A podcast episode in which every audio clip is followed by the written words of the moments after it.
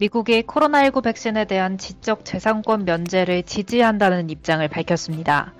이로써 개발도상국 등 백신을 확보하지 못한 국가들도 백신 수급에 대한 희망을 가지게 됐습니다.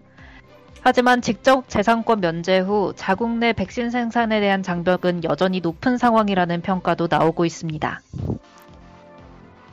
미군이 철수하기 시작한 아프가니스탄의 수도 카불의 학교 인근에서 차량 폭탄 테러가 발생해 수십 명이 사망했습니다.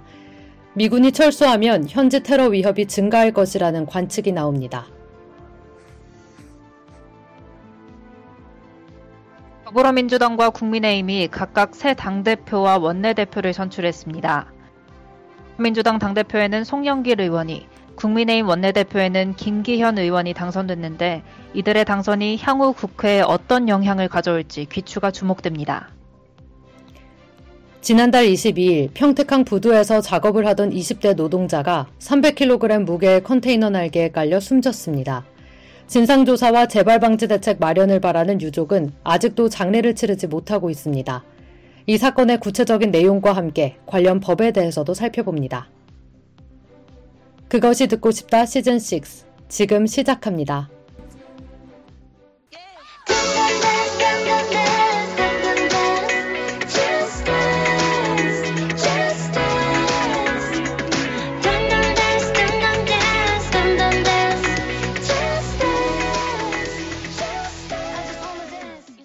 네. 본격적으로 방송을 시작하기에 앞서 방송 청취 방법 안내해 드리겠습니다.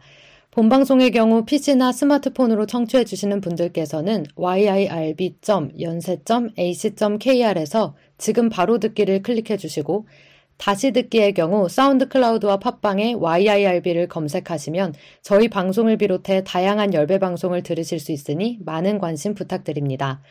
저작권 문제로 다시 듣기에서 제공하지 못하는 음악의 경우 SoundCloud에 선곡표를 올려놓겠습니다. 더불어 열분 이번 학기 안전하고 즐거운 방송을 위해 많은 노력을 하고 있는데요. 지금 듣고 계신 방송은 비대면으로 진행되는 방송입니다. 사회적 거리를 지키며 안심하고 들을 수 있는 열비 되기 위해 항상 노력하겠습니다.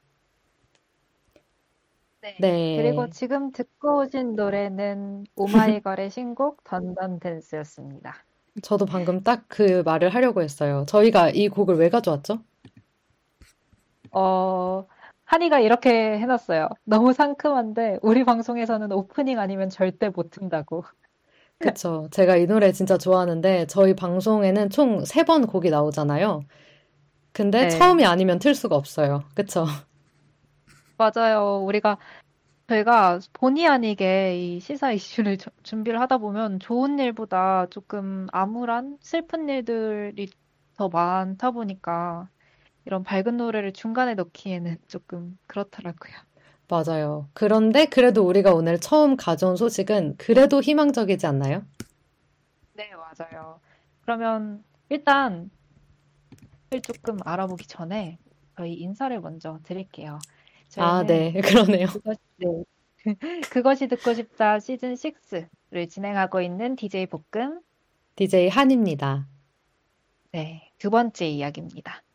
네. 저희가 지난주에 어린이날 때문에 방송을 한 주 쉬었었는데, 한이는 네. 어린이날에 뭐 하셨나요?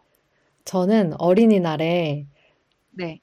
저희 아버지께서 사무실에서 키우시는 그 네. 가, 개가 있어요. 저는 강아지라고 부르는데 아주 크거든요. 근데 네. 그 친구 이름이 사랑이에요. 그래서 어. 그 제일 어린 우리 사랑, 우리 가족 중에 제일 어린 사랑이를 보러 파주로 달려갔고요. 그래서 그 사랑이랑 산에서 산책을 했는데 진짜 최근 들어 그렇게 행복한 날이 없었어요. 큰 사랑을 받고 왔네요, 한이가. 네, 진짜 정말 좋은 어린이날이었어요. 사랑이와의 산책은 진짜 너무 귀엽고 산을 그렇구나. 너무 잘 타서 같이 뛰어다니는데 네. 진짜 햇살도 너무 좋고 네, 날씨가 진짜 좋았어요, 그날. 맞아요. 너무 완벽했어요. 저는 그날 한강공원에 갔었거든요. 아, 그, 진짜요? 네, 잠원 한강공원에 갔었는데, 어, 제가 외출을 요즘 잘 안 했는데, 네. 하늘을 보니까 아, 진짜 맨날 놀러 나오고 싶다 싶은 그런 하늘이더라고요. 맞아요. 정말. 누구랑 갔어요? 는 대학교 동기들과 함께 놀러 아. 갔습니다. 지금 제주가 어떤 대답을 원하신 거죠? 네. 아니요, 아니에요. 아니에요.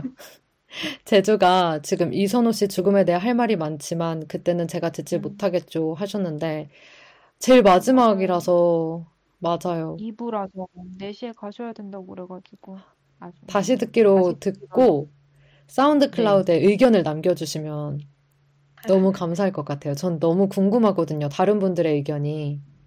단톡에 남겨주셔도 괜찮아요, 제주. 오, 좋아요. 어디에든 방송을 시작해 볼까요? 좋습니다. 네. 첫 번째 소식은 제가 준비를 했는데요. 1부는 한 주간의 이슈를 톱어보는 2주의 N선으로 시작합니다. 네. 요즘 국내 백신 접종 소식이 들려오면서 아, 대체 언제 코로나19가 끝나는 건지 기다리는 분들 많으실 거라 생각합니다. 저희가 온전한 일상을 누리려면 자신뿐만 아니라 우리 사회의 모든 구성원들, 그리고 전 세계인들이 소외 없이 백신을 맞을 수 있는 상황이 만들어지는 게 아무래도 최우선 과제가 될 것 같은데요. 이, 이 과제의 첫 단추를 꿰수 있는 아주 희망적인 소식을 준비했습니다. 네. 조 바이든 미국 행정부가 현지 시간 4월 5일 코로나19 백신에 대한 지적 재산권 면제를 지지한다고 밝혔습니다. 서린 타이 미국 무역대표부 대표는 이날 성명을 통해 지재권을 보호해야 한다고 강하게 믿지만 코로나19 대유행이라는 특별한 상황은 특별한 조치를 요구한다라며 백신 특허를 한시가, 한시적으로 유예하겠다고 전했는데요. 네, 그러면 이 백신 특허가 유예되면 구체적으로 어떤 일이 생기는 건가요? 본래 코로나19 백신은 세계 무역기구 WTO 지식재산권 협정에 따라서 특허권이 20년간 보호된다고 합니다. 하지만 네. 이 백신 특허가 유예되면 백신 생산 기술이 공유될 수 있는 거죠. 그래서 백신 음. 공급 부족을 해결할 수 있게 될 전망입니다.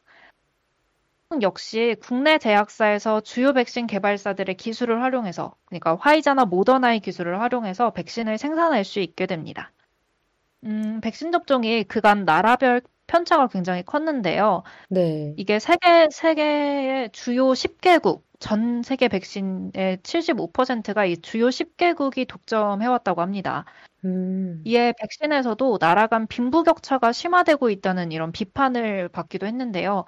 앞서 지난 10월 인도와 남아프리카 공화국 등 100여 개의 개발도상국이 WTO에 백신 지재권 면제를 요청했지만 글로벌 제약사가 있는 미국, 유럽연합, 영국 등은 유보적인 입장을 취한 바 있습니다. 중 미국이 가장 먼저 백신 지재권 면제 입장을 밝히면서 이 유럽연합이나 영국과 같은 다른 국가들 역시 입장을 바꿀 수 있다는 전망이 제기되고 있습니다. 저는 이제 개인적으로 국가 간 백신 격차가 사실 가장 큰 문제라고 생각하고 있거든요. 그래서 이 네. 백신 지재권 면제 소식이 엄청 좋은 소식이라고 생각을 하고 있었는데 실제로 네. 이게 면제되면 당장 백신을 만들 수 있나요? 어, 저도 헤드라인만 보고는 처음에 되게 설렜는데요. 여전히 장애물이 많은 상황이라고 합니다.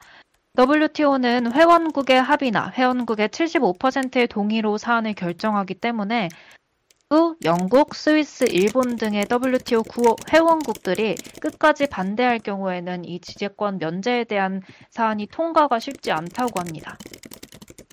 통과만 된다면 바로 백신을 만들어서 사용할 수 있는 건가 하면 그것도 아니라고 하는데요. 통과되더라도 백신 생산까지는 수개월에서 수년이 걸릴 가능성이 있습니다.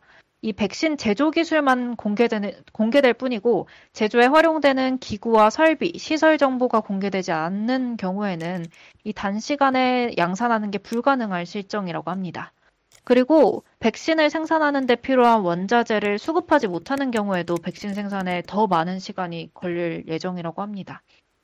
어, 특히 지대권 면제 백신 면제가 된다고 해도 이 백신이 시급한 저개발 국가 개도국일수록 복제약을 만들 수 있는 인프라를 갖추지 못하는 경우가 많다는 점 때문에 이 개도국의 백신 수급에는 여전히 지속적인 어려움이 있을 것으로 보이기는 합니다.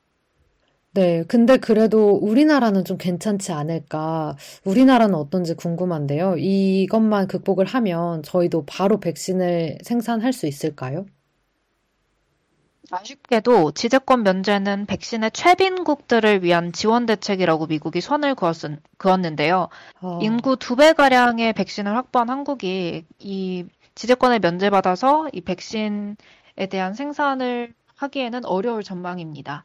혈전 문제 등으로 불안이 커지고 있기는 해도 한국은 일단은 정부가 확보해 놓은 백신을 맞는 것이 지금으로서는 최선책일 것 같네요.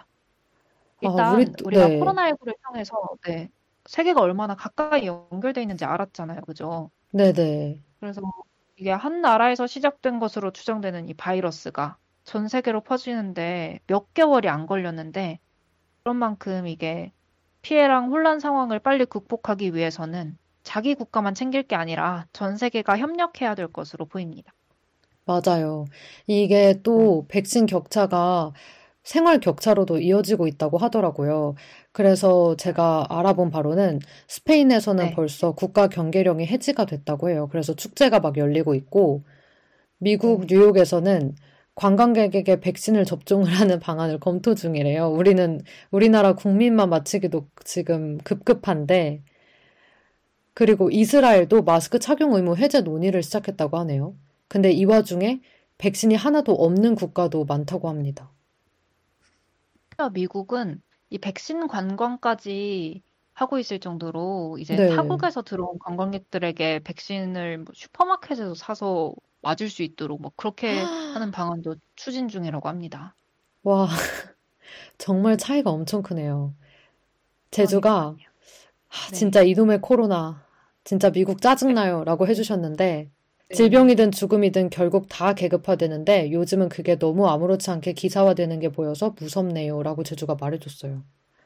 네, 맞아요. 이 백신 문제뿐만 아니라 우리 오늘 다룰 내용들 전반이 다 그런 내용들이죠. 네, 그리고 이렇게 격차, 백신에 대한 격차도 그렇고, 빈부 격차 등 그 다양한 편차나 격차들에 대해서 무뎌지는 것 자체가 네. 말 문제가 되지 않을까라는 생각이 듭니다. 아무튼 어서 빨리 우리나라 그리고 전 세계가 코로나19 이전의 일상으로 돌아가는 날이 오길 바랍니다. 저희 네. 다음 소식도 조금 마음이 아픈 소식인데, 한번 다음 소식으로 넘어가 준비했죠? 볼까요? 네네. 현지 시간 8일, 아프가니스탄의 수도 카불에 있는 사예드 울슈아다 고등학교 근처에 주차된 차량 한 대가 폭발했습니다. 이어 인근 다른 지점에서 폭탄이 두 차례 더 폭발을 했고요. 이 차량 폭발 테러로 수십 명의 희생자가 발생했는데요. 어제, 그러니까 10일 기준 사망자가 85명까지 늘었는데 대부분은 수업을 마치고 하교하던 여학생들이었습니다. 와, 진짜 누가 이렇게 끔찍한 짓을 한 걸까요? 사실 이번 테러의 배후는 아직 밝혀지지 않았어요. 자기들이 한 거라고 그 자처하는 조직이 아직은 없거든요. 근데 아슈라프 가니 아프간 대통령이 이슬람 무장단체인 탈레반을 테러의 배후로 지목을 했어요. 하지만 탈레반은 지금 이슬람 국가 소행이라면서 혐의를 부인하고 있습니다. 어, 이슬람 국가랑은 어떤 관련이 있길래 지목을 했죠? 어, 테러가 일어난 곳이 아프간 소수민족인 하자라족이 거주하고 있는 구역인데요. 이 하자라족이 시아파 무슬림이에요. 아프간 어, 땅에 정착한 몽골인들의 후손이기도 한데, 그 네. 이슬람 국가도 하자라족을 겨냥해서 폭탄 테러를 이전에도 수차례 일으킨 바 있기 때문에 아무래도 음, 그렇게 탈레반에서는 얘기를 하고 있는 것 같아요. 그리고 실제로 2018년에는 이슬람 국가의 테러로 한 교육시설에서 70여 명의 목숨을 잃기도 했고요. 아, 그렇구나. 아, 그러면은 아까 아프간 대통령은 네. 탈레반을 테러의 배후로 지목했잖아요. 이 탈레반으로 추정하는 이유가 있었을까요? 그러니까 이게 문제가 많은 게 이 탈레반도 하자라족 수천 명을 살해한 전적이 있습니다. 그리고 조 바이든 미국 정부가 미군 철수 완료 시점을 5월 1일에서 9월 11일로 연기하겠다고 밝혔는데 그 이후에 네. 탈레반 소행으로 추정되는 테러가 계속 일어나고 있어요. 이번 테러도 미국이 철군에 돌입한 지 얼마 되지 않아서 발생했다는 점에서 그렇게 추정을 할 수가 있고요. 또 그동안 탈레반이 정부군을 겨냥해서 자체적으로 만든 급조 폭발물이 있는데 이게 또 이 폭발 테러에 사용됐습니다. 뉴욕타임즈가 이번 테러를 여학생 표적 범죄일 가능성이 있다라고 되기도 했던데, 이와 관련이 있을 수 있을까요? 네. 이 탈레반이 1995년에 아프간을 점령했을 때 여성들에게 부르카 착용을 강제하고 사회 활동을 금지했었어요. 이 부르카가 뭐냐면 얼굴을 포함한 전신을 검은 천으로 가리는 복장을 말하는데요. 그러니까 이런 것 때문에 미국이, 미군이 철수를 하면 이 보수적인 사상을 가진 탈레반이 아프간을 점령하게 되고 그러면 현지 여성들의 인권도 후퇴할 수 있다는 우려가 나옵니다. 어, 그러면 아프간 정부와의 평화 협상은 어떻게 된 건가요? 현재 탈레반과 아프간 정부의 평화 협상은 지금 지지부진한 상태예요. 바이든 정부가 철군 종료일을 늦추자 탈레반은 모든 외국군이 철군을 마칠 때까지 평화 협상에 참여하지 않겠다고 그렇게 선언을 해버렸습니다. 어, 그렇군요. 어, 그럼 이슬람 국가랑 탈레반 이 양쪽으로 연결 공격을 받고 있을 것 같은데 하자라족이 정말 힘들 것 같다는 생각이 드는데요. 네, 맞아요. 그 아프간 정부가 또 순위파가 주류거든요. 근데 이 아프간 정부로부터 오랫동안 박해를 받았었고 하자라족이 거주하는 지역에 그냥 체육관, 문화센터, 병원 이런 기본적인 시설들이 테러 위험에 노출되어 왔어요. 그리고 이번 테러처럼 그동안도 배우를 자처하는 조직이 없는 경우도 많아서 도대체 누가 한 건지 알 수 없는 그런 공격을 많이 당했고요. 작년에는 한 산후조리원이 공격을 받아서 신생아랑 산모를 포함해 24명이 목숨을 잃었었습니다. 아, 그렇군요. 아, 불과 며칠, 며칠 전 일인데 그 이후에도 차량 폭발 테러가 계속해서 발생하고 있다는 뉴스를 본 것 같은데요. 그러니까요. 이게 가장 큰 문제예요. 학교 앞 폭탄 테러 방금 말씀드린 게 8일에 있었던 일인데 9일과 10일에도 민간인을 노린 차량 폭탄 테러가 발생을 했습니다. 9일 오후에는요, 아프가니스탄 남부의 한 지역에서 길가에 설치되어 있던 폭탄에 의해서 버스가 폭발을 했고요.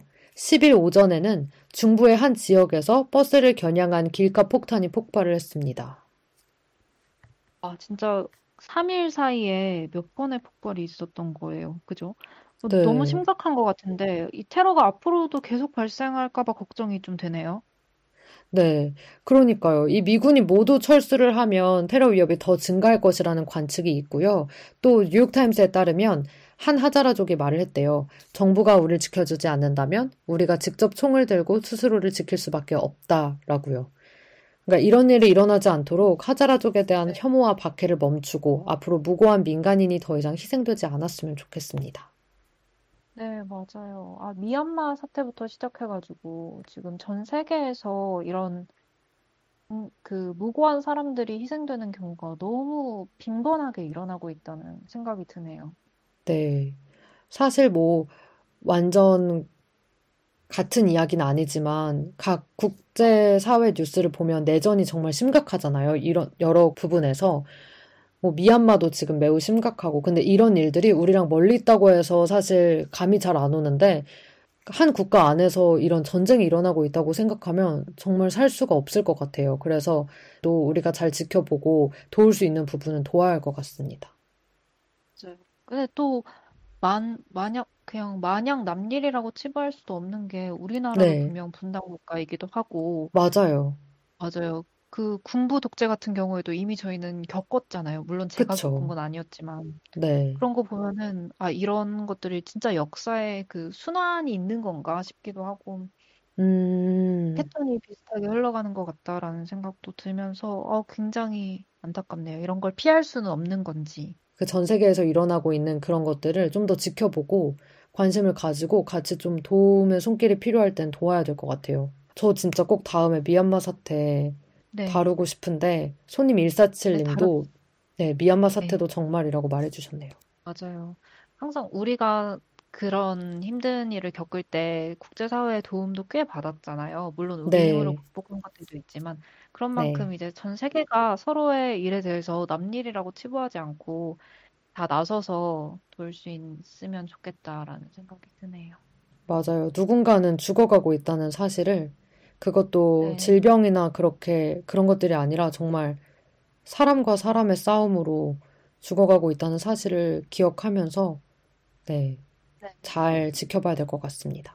네, 그럽시다. 그럼 이제 국내로 눈을 돌려보려고 하는데요. 볶음이 준비를 했죠? 다음 소식은 제가 준비를 했는데요. 지난주 수요일이 어린이 날이었어서 2주 만에 방송을 하는데요. 그 사이에 대한민국 거대 양당의 사령탑이 새로 선출됐습니다. 더불어민주당의 새 당대표는 송영길 의원, 국민의힘의 원내대표에는 김기현 의원이 선출됐는데요. 여기서 당대표는 말 그대로 전체 당을 대표하는 인물이고, 원내대표는 당내 국회의원들의 대표자입니다. 현재 국민의힘은 당대표 자리가 공석이기 때문에 원내대표로 선출된 김기현 의원이 당대표 권한대행까지 수행하게 됐습니다. 네. 사실 먼저 더불어민주당의 새로운 당대표인 송영길 의원 좀 궁금한데요. 제가 인천에 거주하고 있어서 인천시장으로서만 이렇게 봐왔었고, 근데 사실 그것 때문에 그런지 내적 친밀감이 조금 있거든요. 근데 어떤 분인지 복금이 좀 더 자세히 설명해 줄 수 있을까요? 이 송영길 의원은 저희와도 관계가 조금 있는 분이에요. 인천이 아니더라도 저랑도 아, 관련이 진짜요? 좀 있고 한이랑도 물론 관련이 있는 분인데요. 저희 선배님이십니다. 연세대학교 몰랐어요. 경영학과 자 정말요. 뭐, 안지 얼마 안 됐는데요. 연세대학교 경영학과 81학번으로 재학 중이던 1984년 초대 직선제 총학생회장으로 뽑혀서 활동하셨다고 합니다. 네. 그때 한창 학생운동이 일어나던 때인데요, 이때가. 학생 운동을 주도했다고 합니다. 학생 회장으로서. 졸업 후에는 노동 운동을 하시다가 사법 시험을 공부해서 시험에 합격한 후에는 인권 변호사로 줄곧 활동을 하셨다고 합니다. 음, 586 운동권 세대가 국회에 특히 더불어민주당에 많이 있는데 이렇게 당 대표로 선출된 건 이번이 처음이라고 합니다. 오, 처음인지 저는 몰랐네요. 그러면 이 송영길 대표가 당 대표가 된 뭐 이유나 배경이 있다면 뭘까요? 송영길 대표는 비문 인사, 그러니까 지금의 대통령이 문재인 정부에 조금 덜 협조적인 그런 인사로 민주당 내 주류 인사는 아니라고 하는데요. 하지만 4.7 재보궐 선거에서 민주당이 참패한 이후에는 이제 기존의 대통령 정부 중심으로 흘러갔던 그 당의 흐름에 대한 자정이 필요하다는 목소리가 나왔습니다. 네. 이때 송영길 당시 당대표 후보가 민주라는 이름만 빼고 다 바꿀 수 있어야 한다고 호소하면서 그 당의 필요성과 맞, 맞아 떨어진 거죠. 이후에는 음, 새로운 아이콘으로 부상했고 이것이 오늘날 대표가 되는데 큰 힘이 됐다는 평을 받고 있습니다. 또 송영길 대표는 지나치게 친북적인 성향이 강하다라는 비판을 받기도 했는데요. 대표로 선출된 이후에는 그 신념에 대해서도 조금은 유해진 것 같은 발언과 행보를 하면서 그 걸음에 대한 변화를 꾀하는 모습도 보여주고 있습니다. 하지만 최근 기러기 부부 비하 발언 등 대표직 초반부터 말실수를 조금 하면서 비판을 받고 결국 해당 발언에 대해 사과하는 일도 있었습니다. 아, 이렇게 여당에 대한 지지율이 좀 떨어진 상황에서 송영길 대표의 임무가 막중할 것 같다라는 생각이 듭니다. 네, 저도 그 비하 발언 봤는데, 네. 아, 정말 왜 다들 이렇게 말실수를 실수인 줄 모르는 걸까요? 왜 그런 말을 하는 걸까요? 약간 그러니까요. 저는 그 공개적인 자리에서 다들 어떤 생각으로 그런 발언을 하시는지 조금 이해가 안 되더라고요. 그러니까요. 근데 뭐, 복금이 또 송영길 의원을 네. 직접 만난 적이 있다고 하지 않았나요? 네, 맞아요. 제가 작년에 학교 동문 행사에 이제 진행을 하러 간 적이 있었어요. 그 스텝으로 간 적이 있었어요. 오, 그때가 우리 학교 출신 국회의원 분들이 여러분이 찾아오셨던 행사였는데 송영길 의원을 직접 뵀거든요, 그때.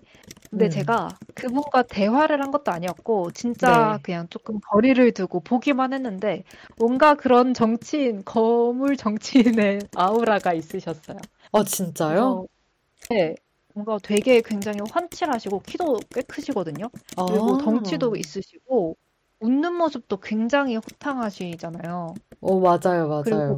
네, 제가 관상을 정말 믿는데 귀가 굉장히 크셨어요. 귀 크면은 그 성공한다는 말이 이번에 대표 되시는 걸 보면서 어, 맞는 말이구나 이랬던 기억이 있습니다. 아니, 귀 크면 성공해요, 진짜?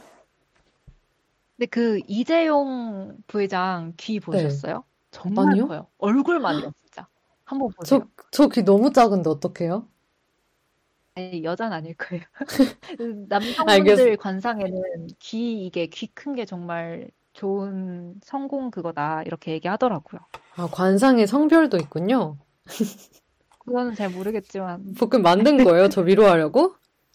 아예, 그럴 리가요. 근데 제가 봤을 땐 저의 그 경험상, 네네. 성공한 여성분들 귀가 그렇게 크, 컸던 기억은 없거든요.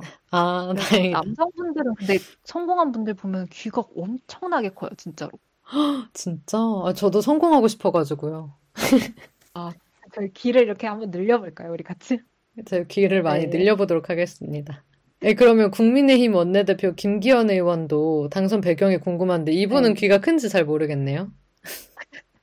아, 네. 제가 봤는데 이분은 귀가 그렇게 큰 편은 아니셨는데 어떤 분인지 한번 볼게요. 근데 또 성공적으로 대- 원내대표로 선출되시기는 했거든요. 네네. 먼저 김기현 의원은 거- 결선 투표에서 70%에 육박하는 압도적인 지지를 받으며 원내대표로 선출됐습니다. 당선 배경은 민주당과 비슷합니다. 당의 변화와 쇄신, 자강을 통해서 내년 3월 대선을 준비해야 한다라는 주장이 큰 지지를 얻은 걸로 보이는데요. 음, 김기현 의원은 판사와 변호사 활동을 하던 분이고 2003년 한나라당 부대변인으로 정치에 입문했습니다. 이후에는 울산 남구을 국회의원에서 4선까지 했고 울산 시장까지 했던 이력이 있습니다. 이 네. 때문에 국민의힘의 핵심 지지 기반인 영남권 인사여서 그 힘을 얻을 수 있었던 것이 아니냐라는 평도 나오기도 하고요. 이에 대해 음, 여, 여당에서는 조금 부정적인 입장을 내보이기도 했습니다.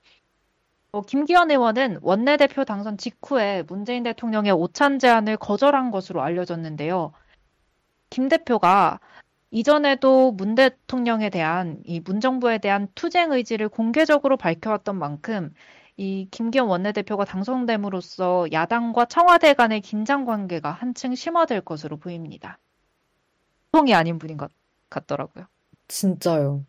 어디서 보셨어요? 그런 점을? 그냥 뭔가 바로 거절을 했다. 자기는 정중, 본인은 정중하게 거절을 한 거다. 이렇게 얘기를 네. 하는데 사실 대통령이 이렇게 오찬 제안을 했는데 어, 됐습니다 할 분이 얼마나 계실까요? 근데 여기에도 되게 추측이 많더라고요. 그러니까 지금 만나서 뭔가 본인의 성과를 얻을 만한 것이 없기 때문에 오히려 이렇게 대화를 하게 되면 문재인 대통령의 그런 능력을 좀 더 보여주는 그런 느낌이 될 수 있어서 그래서 일부러 거절한 거냐, 거절한 게 아닐까라는 추측도 있던데, 여러 가지 나오죠. 네. 네, 지금 근데 이 김기현 의원이 할, 게- 원내대표가 할 일이 참 많잖아요. 국민의힘한테 주어진 과제가 너무 많아서. 네. 그래서이지 않을까 싶은데, 어떤가요? 어, 맞아요. 먼저 당내 갈등을 수습하는 게 최우선이고요. 그리고 이제 저번 재보궐 선거 때도 계속 대두가 됐었던 안철수 대표가 이끄는 국민의당과의 합당 논의도 진전시켜야 하는 과제가 있습니다. 네. 어, 이번 원내대표 임기는 1년인데요.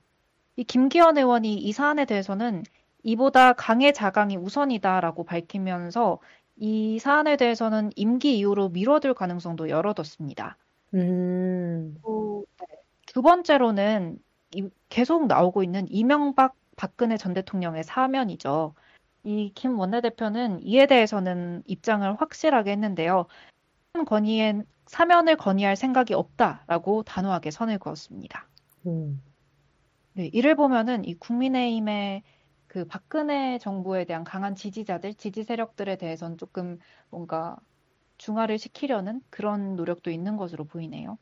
네. 보- 보통 사면에 대해서는 국민의힘 의원들은 대부분 이렇게 선 긋는 사람은 없었던 것 같아요.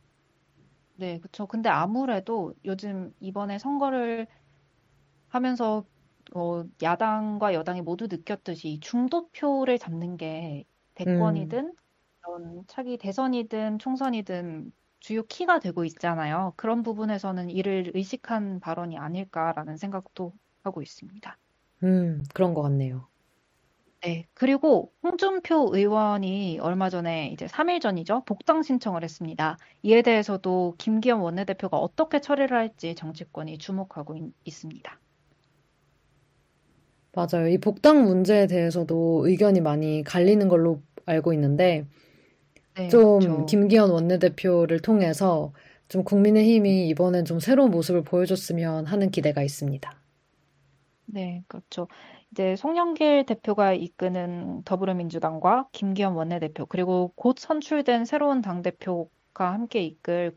국민의힘의 모습도 이전에 국민들을 실망시켰던 모습들은 조금 자정을 하고 새롭고 좋은 모습으로 이끌어가길 바랍니다. 그게 네.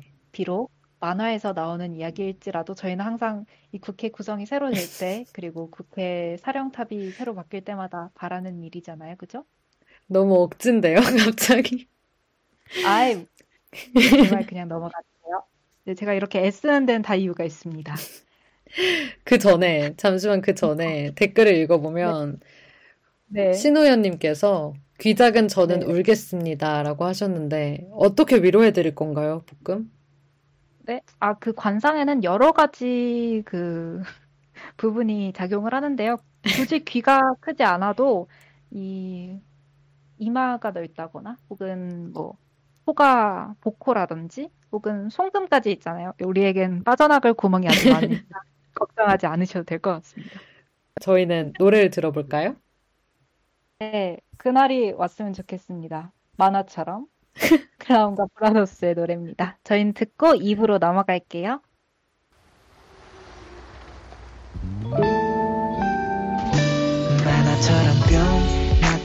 나타났으면 좋겠다 하늘서 또 떨어졌으면 좋겠다 니꺼 내꺼 내꺼 니꺼 하며 옹기종기 앉아 손잡고 공기 공기하고 싶 네, 매드클라운과 브라더스의 만화처럼 듣고 왔습니다. 한번 2부, 네. 2주의 집중 분석 시작해 볼까요? 네, 시작해 봅시다. 네. 지난달 22일 평택항 신컨테이너 터미널에서 300kg 무게의 컨테이너 날개가 23살 청년 이선호 씨를 덮쳤습니다. 당시 CCTV가 오늘 오전에 공개가 됐는데요. 선호 씨는 날개로 화물을 고정시키는 개방형 컨테이너 안에 들어가서 쓰레기를 줍는 작업을 하고 있었습니다. 이때 지게차 한 대가 다가와서 컨테이너 오른쪽에 있는 날개를 접었는데 그 순간 반대편에 있던 그러니까 선호 씨가 서 있던 쪽의 날개가 순식간에 접히면서 선호 씨를 덮쳤습니다. 급하게 지게차로 컨테이너 날개를 들어 올리고 10여 분 만에 119도 도착했지만 이미 선호 씨가 숨진 뒤였습니다.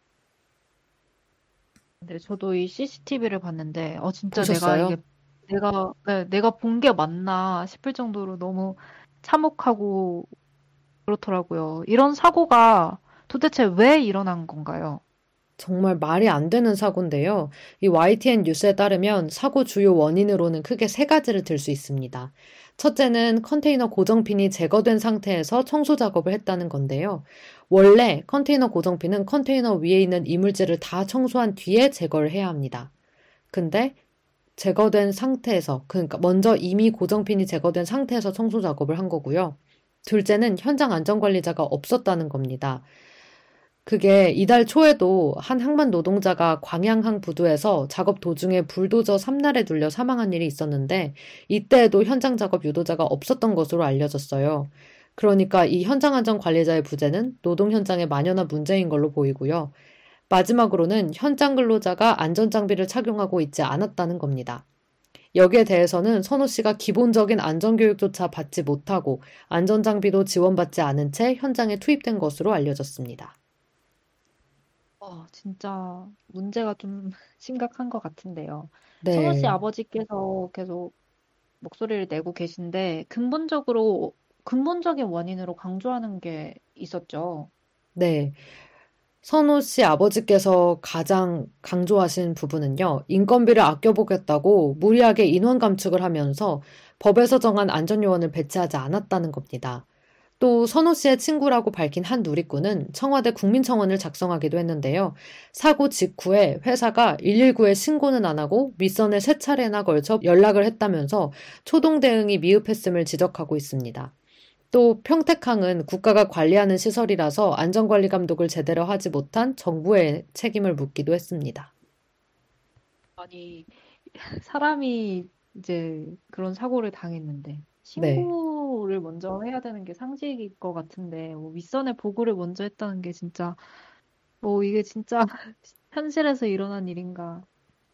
그러니까요. 이제 선호 씨가 세상을 떠난 지 3주가 다 되어 간다고 하는데 여전히 장례를 치르지 못하고 있다고 들었어요.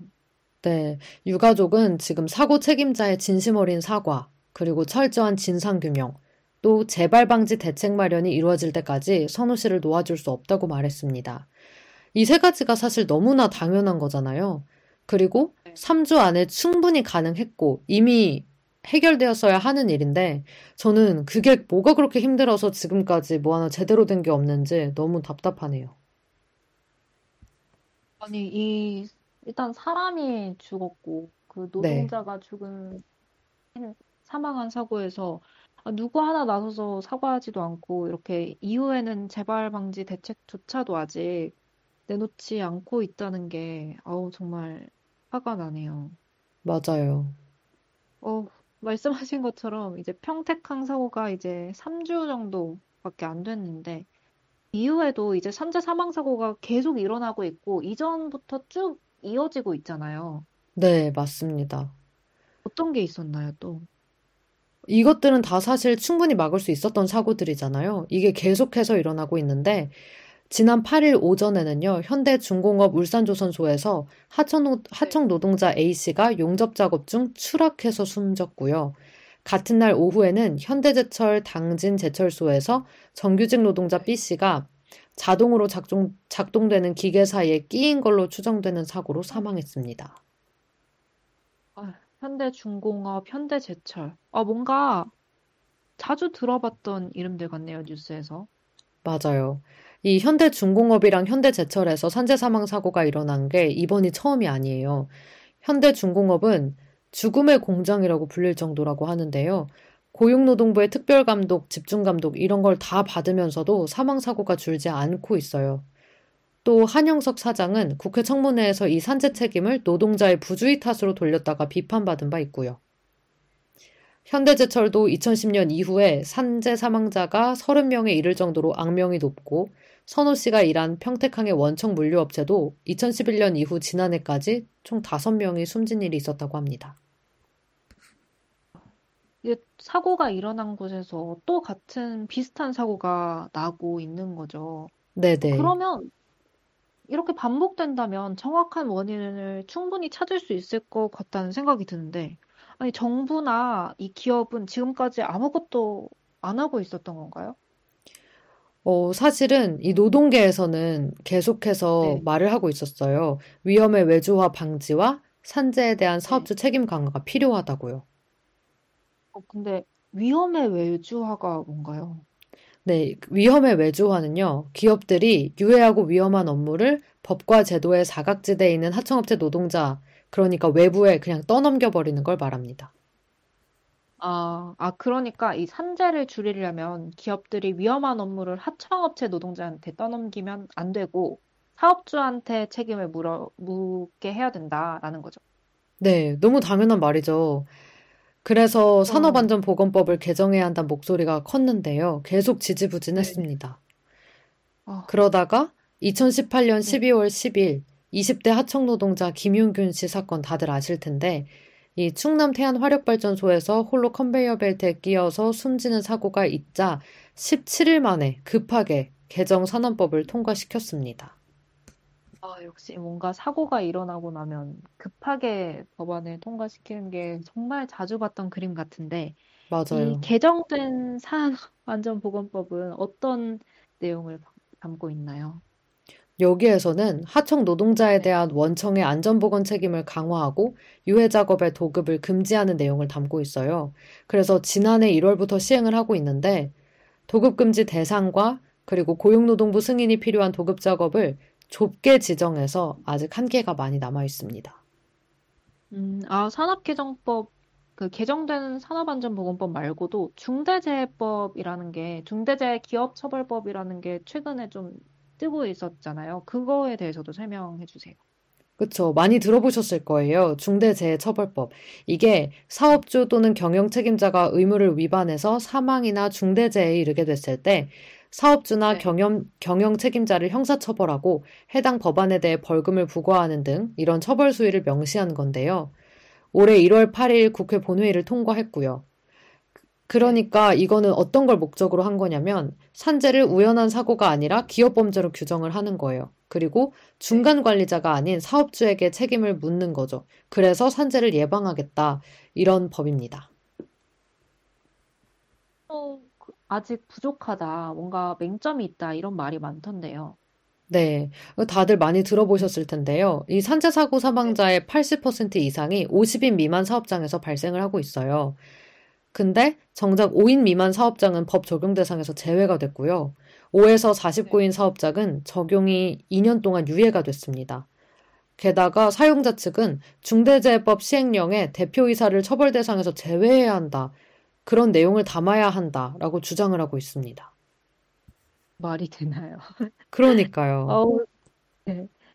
그러면은 이 시행령이 곧 제정이 될 거라고 하는데 노사가 노동자와 사용자 사이에서 다른 입장을 보이는 부분이 많을 것 같아요. 그 어떤 부분에서 다른 입장을 보이고 있나요? 방금 말씀드린 것처럼 이 처벌 대상인 경영 책임자의 범위가 가장 큰 쟁점이에요. 경영계는 본사 대표이사의 무한 책임을 막아야 한다는 입장이고 또 대표이사 그 입장인데 근데 대표이사 면책 조항을 두면요. 이 중대 산재 사고가 발생해도 실무자만 처벌하는 그런 꼬리 자르기식 처벌이 되풀이될 수 있다는 게 노총과 참여연대의 주장입니다. 네. 그리고 가장 중요한 건 이 중대재해 처벌법에서 중대재해에 대해서 뭔가 규정하는 게 가장 중요할 것 같아요. 어떤 게 중대재해인가요?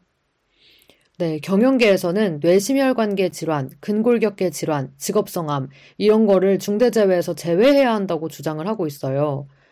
근데 노동계는 오랜 시간 사업장의 유해한 환경에서 지속적으로 노출돼 발병하는 질병, 그리고 과로사 이런 것도 중대재해 범위에 속한다고 보고 있습니다.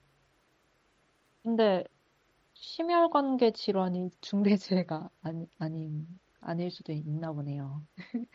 네. 그쵸. 그러니까 오랜 시간 사업장에서 일하면서 네. 사실 그렇게 얻게 된 병들이잖아요.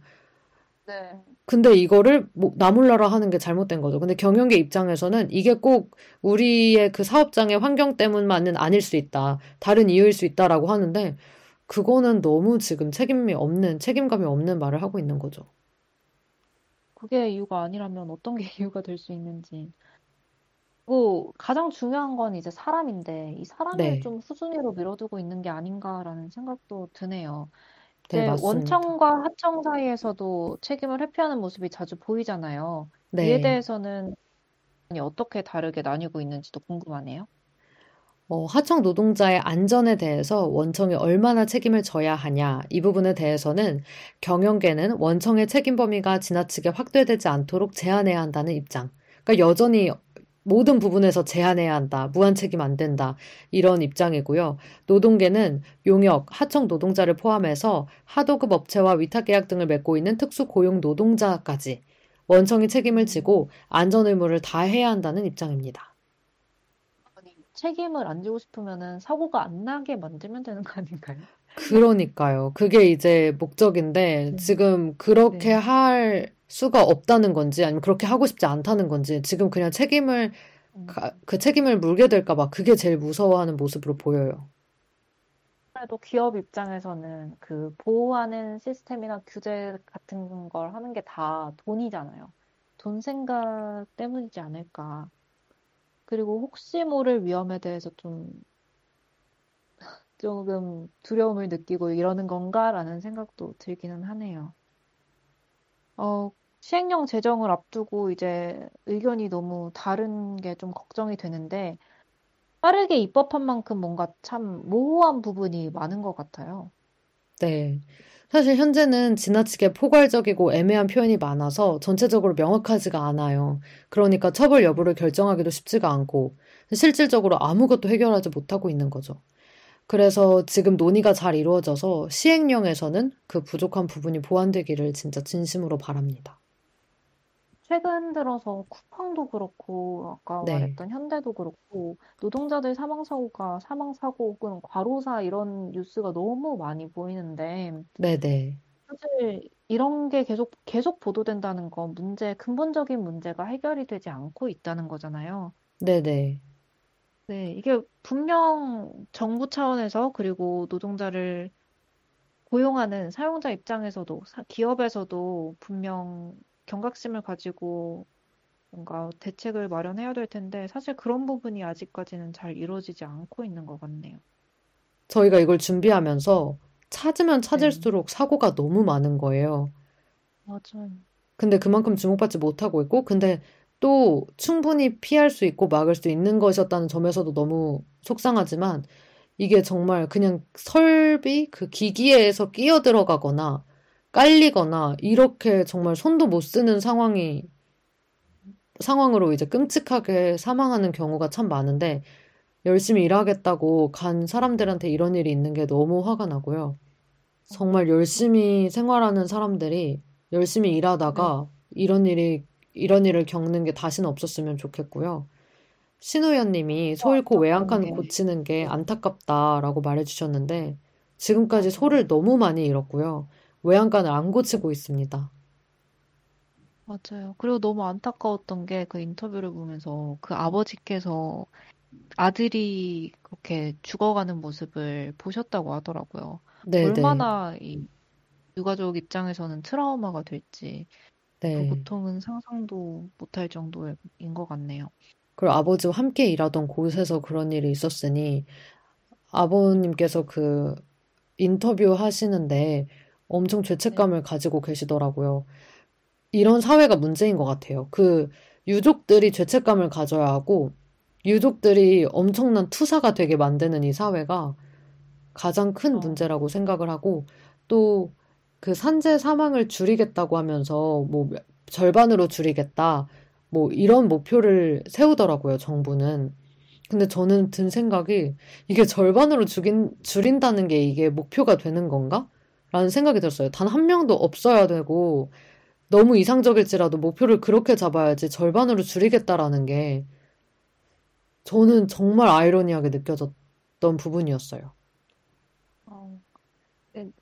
현실적인 부분도 분명 고려를 해야 되는 건 맞겠지만, 그 방법에 대해서 좀 더 적극적으로 고민할 수는 없나. 그리고 기업 자체가 이제 노동자들을 먼저 보살필 수 있게끔 제도적인 기반을 마련해 둬야 되지 않을까라는 생각이 들긴 하네요. 음, 네, 저는 이렇게, 사실 이 음, 문제가 네, 바, 바로 해결될 거라고는 생각을 못 하겠어요. 아, 이제 우리가 이런 사, 사고를 너무 많이 봤는데 지금까지도 해결이 안 됐으니까. 늦었더라도 늦었지만 늦, 늦었더라도 이제 지금부터라도 조금씩 에 대해서 해결하고 개선을 해 나가는 그런 의지가 중요하다고 생각이 듭니다. 맞습니다. 그러니까 이게 갑자기, 이게 사실은 이선호 씨 같은 경우에는 20대 노동자였고, 또 그게 보통은 조금 더 고령의 노동자들이 사고를 당해 왔었고, 근데 이번에는 20대 청년 노동자였다는 점, 그리고 그 유족이 계속해서 장례를 치르지 않고 이걸 요구하고 있다는 점, 진상규명과 사과, 사과와 재발방지 대책 마련, 이런 걸 요구하고 있다는 점에서 주목을 받은 건데, 사실 그동안 많은 죽음이 있었을 거고, 그렇기 때문에 이럴 때만 갑자기 갑자기 법을 막 급하게 개정하고 이러는 것보다 정말 그분들의 입장을 잘 생각해야 될 것 같아요. 사실 이번 일 같은 경우는 누구에게나 일어날 수 있는 일이었거든요. 저는 그런 현장에서 일해보지 않았지만 주위에 친구들 보면 아르바이트 한다고 그렇게 이선호 씨처럼 일하는 친구들이. 많은데 정말 크- 큰 충격이었고 빨리 개선을 해야 되는 부분이라고 생각합니다. 그리고 신중해야 하고요. 사람이 먼저인 사회가 되기를 언제, 언제나 바라는 중인데요. 언제쯤 그런 날이 올지 참 마음이 안 좋네요. 네. 항상 이 시사를 다루다 네, 보면 그 사람의 네, 생명에 대한 생명을 너무 경시하고 너무 가볍게 생각하고 그러는 모습을 참 많이 볼 수 있는데 네, 다음. 주에는 그런 소식이 없으리라는 보장은 없지만 앞으로 정말 조금 더 좋은 소식을 나눌 수 있는 그런 때가 왔으면 좋겠습니다. 좋은 소식, 아주 작은 소식이라도 기쁜 소식이 있다면 저희가 적극적으로 가지고 올 테니까요. 다음 주에도 함께 해주시면 좋겠습니다. 네. 그 마지막 곡으로는요, 저희가 들려드릴 곡이 어, 어떤 곡을 들려드려야 될지 많이 고민을 했는데, 어, 일단 추모곡으로 골라봤습니다. 이, 물론 이 추모곡과 관련된 사연과는 조금 다르지만 가사를 생각해 봤을 때 그 안타까움이 잘 드러날 수 있다고 생각해서 골라봤고요. 그래서 찰리 푸스와 위즈 칼리파의 See You Again 들려드리면서 인사드리려고 합니다. 네, 지금까지 볶음 하니 그드십 식스였습니다. 감사합니다. 네, 다음 주에도 만나요. 안녕.